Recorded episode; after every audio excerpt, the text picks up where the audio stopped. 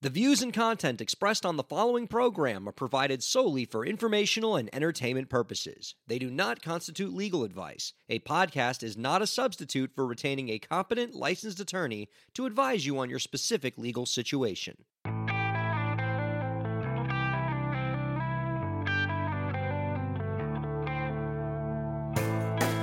How's it going, everybody? Welcome to the show. You are listening to the Break the Business podcast. I'm Ryan Kairalla, and it is a pleasure to have you here this week. Our guest on the program this week is a booking agent and the executive vice president at Bicoastal Productions. Our guest represents a large and diverse roster of worldwide touring music and theatrical performers, and you can find out more about his work by visiting www.bicoastalproductions.com. We are happy to welcome Jack Forman onto the Break the Business podcast. Hi, Jack. Hey, Ryan. Thanks for having me, bud.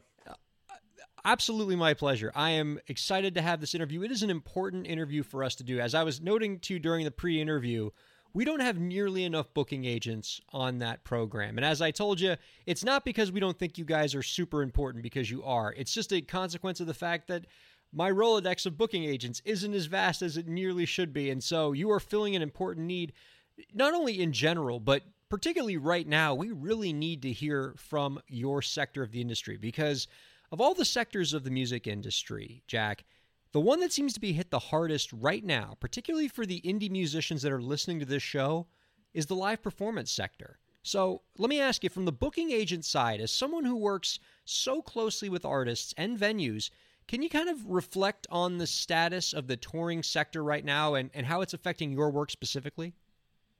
Sure. Right now, when we record, uh, we're looking at a time of transition. If you would have spoken to me uh, a month or two ago, I would have had a lot different narrative for you. But uh, to be very honest with you, things are actually moving in a bit of a different direction now. Uh, I'm not going to say it's positive or negative, but they are moving.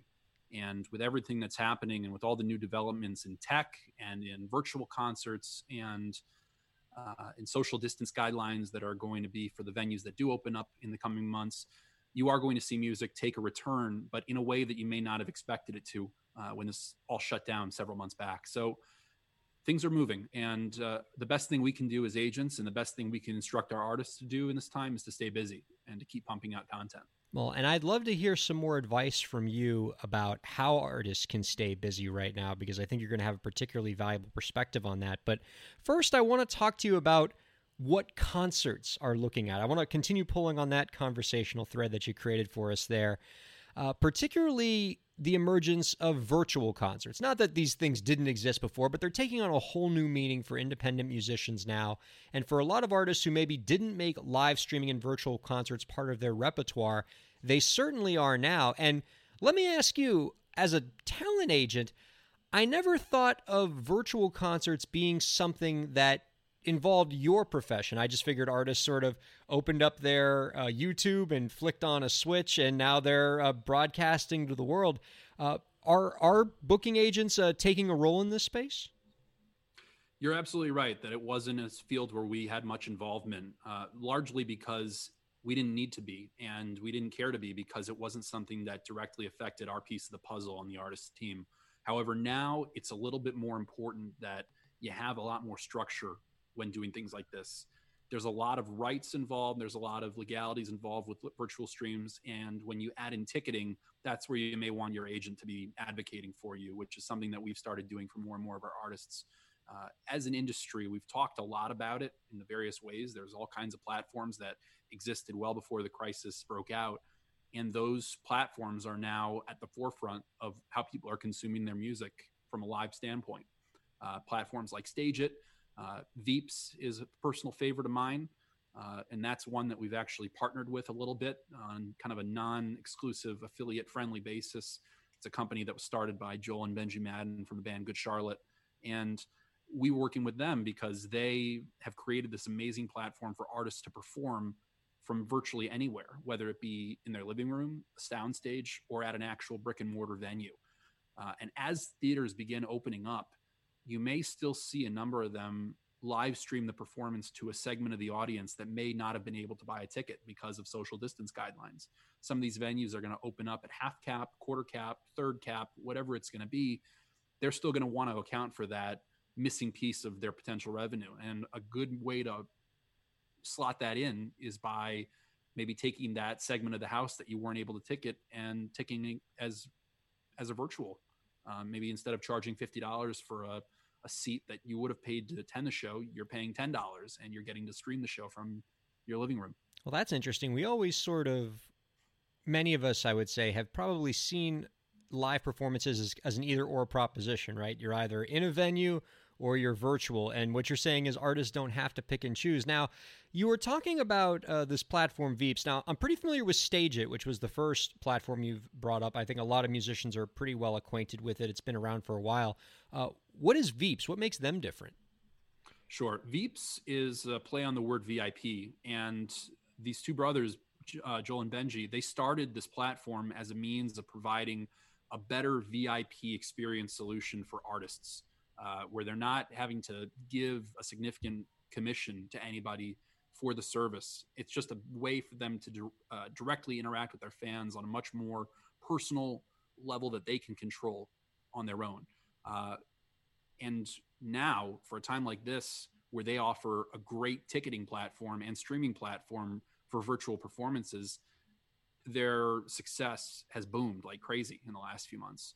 And number of a number of artists are using it. And I was referred to them by a friend of mine uh, in, about a, two three weeks ago, and I ended up hopping on a call with Joel Madden uh, about a week and a half ago, and he said, "Look, you know, I've got the artist part covered, but one thing that we're not spending quite as much time on. We are, you know, in it with festivals, but we're not approaching the smaller brick and mortar venues uh, because, you know, we do want to account for them, especially now where a lot of them are getting together to try to lobby Congress for additional aid with NIVA, as I'm sure you're aware of. And, you know, we, we said to them, look, you guys may not be talking to venues all day, but that's exactly what we do. We talk to venues and promoters till we're blue in the face. And to be able to come to them and say, you know, you can book our artists, but we're also here to support you in another way of presenting the show, especially if you have to kill part of your capacity. You know, let us let us be a resource to you with our friends at Veeps to offer you a great live streamed virtual concert solution where you're not having to go crazy with ticket fees and credit card fees.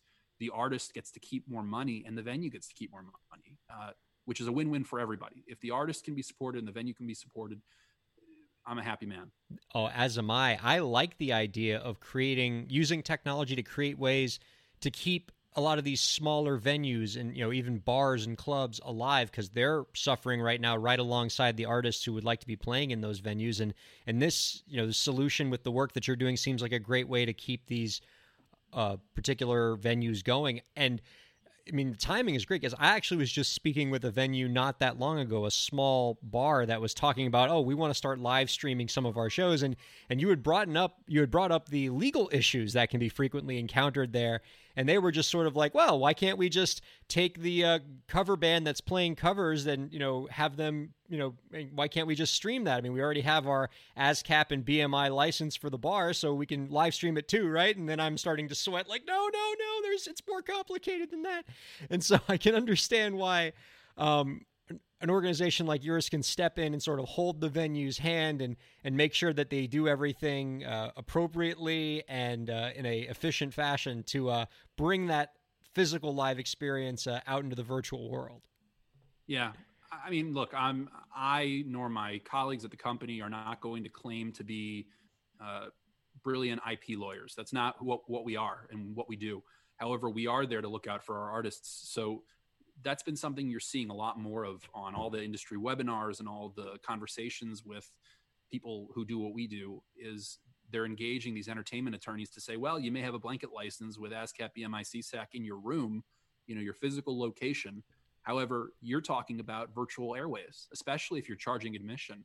And if it's a cover band, that's a whole new set of uh, set of fun. Chances are, right now, ASCAP and BMI are going to be a little bit more relaxed when an artist is trying to put their own content out there, but eventually they're going to have to do what they do in policing things for the best. Uh, so you do want to be prepared. You want to be careful that you're not stepping on any toes and that everybody is getting their their due. Uh, an, an attorney that we heard from recently, he said it's kind of like the rules of preschool. You know, you if you if you want to play with somebody else's toys, it's nice to ask permission. And if they do let you play with their toys, it's nice to say thank you. And if, if, if they let you play with your, if they let you play with their toys, it's nice to give them back in good condition. So it's very, you know, if you, if you break it down that simple, it makes a little bit more sense. And, uh, you know, even though it is a virtual venue, it's not necessarily the same venue that you grew up learning about.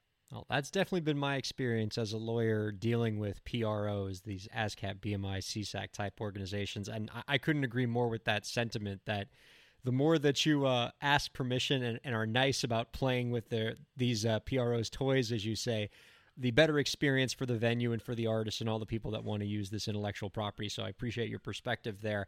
Let's bring this back to the artists. Let's bring this back to the indie musicians that are listening to this right now who are going through difficult times right now, particularly the ones who have depended on live performances to uh, make ends meet and now are uh, looking for other ways to stay busy and to keep themselves afloat. From your perspective, as a booking agent who's worked with a bunch of artists, do you have any advice for what artists should be doing with their time right now to keep moving forward? This is a unique opportunity.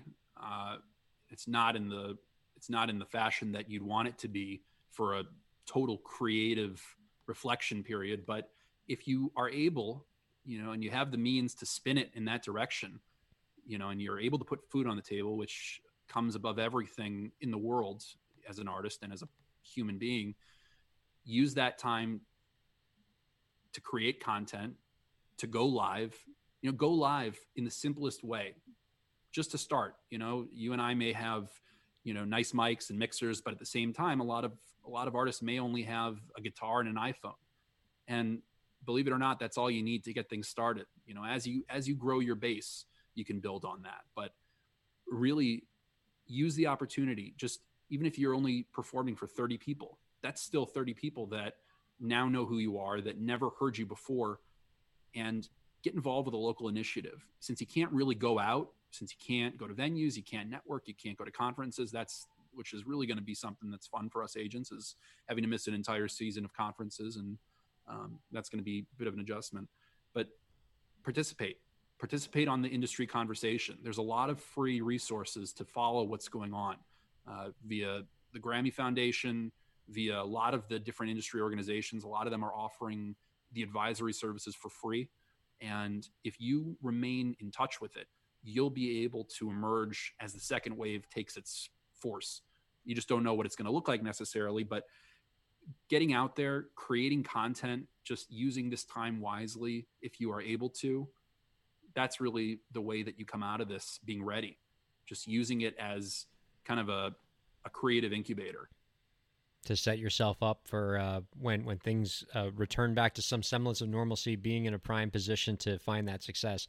So, Jack, while while I have you here and I'm and I'm extracting as much free advice from you as I can, I want to ask you the number one, you know, number one with the bullet all-time question that indie artists ask me whenever it's in, uh, involves booking agents, and uh, I can I can just toss this the the overarching booking agent question to you right now, which I hear from all the indie artists, which is, how do I get a booking agent, Ryan? How do I find these people? I've been told that they can uh, help me find gigs and and help me sort of uh, expand my live performance operation. So now that I've heard the question, I'm going to bring it right to you, Jack, booking agent. How do how does an artist get on your roster?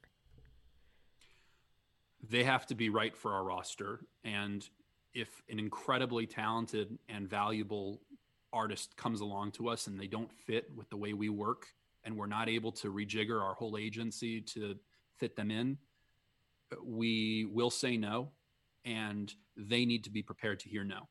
Uh, if you're an indie artist, the word no needs to become your best friend, your partner, your spouse, your everything, because it's the second best answer of the three. Yes is obviously the best answer. My least favorite answer in anything is eh, we'll see, or I don't know, you know, maybe maybe is the worst possible answer because no teaches you something. And for us, you know, we we get a lot of artists via referrals. I'm not going to lie, very few artists that actually submit to us in the old-fashioned sense end up on our roster. Most of the people that we represent were brought to us via referral or somebody that we met in passing or somebody that we approached. Um, but you never know. There may be some people that are developing that we really see something with and see a market for with what we do. You also need to make sure that the agent you're approaching is appropriate for what you do. You know, don't don't be afraid to approach somebody that's big. You know, the the only thing holding you back from talking to just about anybody in this industry is your own fear of doing so. People are here to talk. People are here to ask questions and listen to you speak, but you need to make sure that it's appropriate and you need to present yourself as absolutely best as possible. Like you'd be appearing on stage for 50,000 people. And if you're if you're not ready for that, you either need to do the work or you need to be prepared to hear no and why. If somebody says no to you, the best thing you can say is thank you. Do you mind my asking what you're looking for? And I'm always happy to say that to somebody because that means that they're actually they're actually taking it and using the advice for something. Uh, I haven't been doing this as long as a lot of agents have. I'm still a younger guy, but at the same time, I like to think I figured out who my people are, who my roster is, and how I can best serve them. If an artist approaches me and I think to myself, I am not your guy, I'm not the right agent to carry your career forward, you shouldn't be entrusting me with your life's work necessarily, I'll tell them no for that reason. So do your homework you know, really when this is over, get back out there. You know, meet these people if you can. You know, go go to where the big if you want to catch a big fish, go to where the big fish swim and really meet them. You know, the best way to get on somebody's radar is to constantly be around them, not in an annoying way, but in a familiar way. Well, in addition to an artist being a stylistic or philosophical fit with a particular agency and that factoring into the decision, what other elements of an artist are booking agents going to look at when deciding to bring on a client? I really need to like them. I mean, I got to be a fan, mm-hmm. you know, or else I'm not going to do anybody any service. Uh, every so often, I'll bring on a show that's just a complete and utter passion project that I may not know what I'm going to do with it. About a year ago, uh, I became obsessed with this record that came out by an artist named Sly Fifth Avenue, and it was an orchestral salute to Dr. Dre. Hmm. completely different from anything I could ever represent and anything I'd ever represented in the past. But I was such a big fan of it, and the passion was there. Where when I met with him, you know, he said, "Look, you're not you're not the type of agent that I necessarily saw myself with, but let's give this a shot." And when I went to pitch him to people that I knew, I just I had that that excitement about me that people were able to see Whereas if it's something that you know somebody hands me that I'm not really as jazzed about, but you know I'll sell it as a as a service to somebody, I'm not going to be as useful. Um, so I, I, need to like something, you know, and most agents need to be a fan. You know, uh, when I was in, an intern in college working at the Windish agency, I remember one of my favorite things I ever did was I I decided to kind of gather all my courage and approach Tom Windish, the boss, and ask him if I could interview him for my college project because he had to interview a manager you know, and he's he's gone on to become one of the top agents at Paradigm. And uh, the first thing he said to me was, "Look, I only book artists I love. That's it." And I've that's probably the one thing that's resonated from that experience the most with me is only book artists you love because if you don't, then people will tell within the first five minutes of meeting you listeners, I encourage you to check out uh, uh, Bicoastal Productions, the website there, uh, www.bicoastalproductions.com, and and look at Jack's profile, and you can see, you know, the really diverse and interesting uh, artist roster that he's put together. And you can tell there's a lot of really fun passion projects there that must keep your work pretty exciting, Jack. Um, one last piece of advice uh, before we let you go, and I'm interested to hear your perspective on this one from your sector of the industry, and, and we definitely appreciate all the insight you've shared with us this episode. But uh, to close us out, do you have any last tips to share with the indie artist listeners out there to help them move their careers forward? This is really for the for the indie artist. This is your life's work. You know, this is your soul. If you're a musician, this is this is everything that you hold dear to you, and you're putting it out there uh, for the masses, and that's frightening. No matter how large you want to want to go with it, you're going out there, and it's scary, and people appreciate that. The biggest thing that I can encourage anybody to take with them as I guess a mentality, and you know you can take this for whatever it's worth to you. I know it was worth a lot to me. Is that nothing's really out of reach. You just have to believe that you can kind of break through to that. And no person, no label, no agent, no anything. You can't really have a fear of rejection reaching out to anybody in this current day. You know, if you want something, make sure you're ready and approach it. I can't tell you how many things I've been I've been keeping myself from doing until I actually do it and realize, you know, why not me? Why couldn't I? Why did I think I couldn't do that? So just always ask yourself the three words, why not me? You know, why not why not Jack Forman? Why not whomever you are? And say, why why am I not able to achieve that same success? It's, it's because I'm keeping myself from it. That's really the only thing. You're the only person keeping it. And if you get rejection, just remember it's your friend. Rejection is your best friend. And um, you know, if you if you can't see me, but uh, Ryan can see me. If you take one look at me, I, I got a lot of rejection in life. You know, when I was trying to meet my wife and when I was dating in college, and you get you get used to that, and uh, you make it your best friend. And I'm you know saying that lovingly because my wife's probably walking in the room any second. Um, but just just really you know take it seriously, but also sit back and remember why you're doing this. This is your this is your soul you're bearing, and don't be afraid to perform and approach business with it. That's such great advice, and it's so important to hear. I, I got to tell you, Jack, in the course of doing this show for about five years, and over the course of 200 some on episodes, I'm losing count at this point.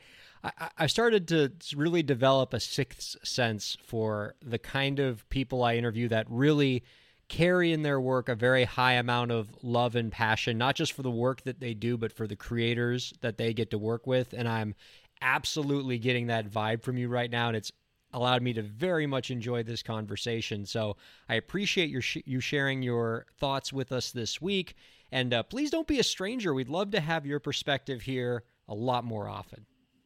Great. Well, thank you so much for having me, and uh, you know, stay safe, stay healthy, and looking forward to seeing you in person next time. Thank you so much, and thank you all for listening to the Break the Business podcast.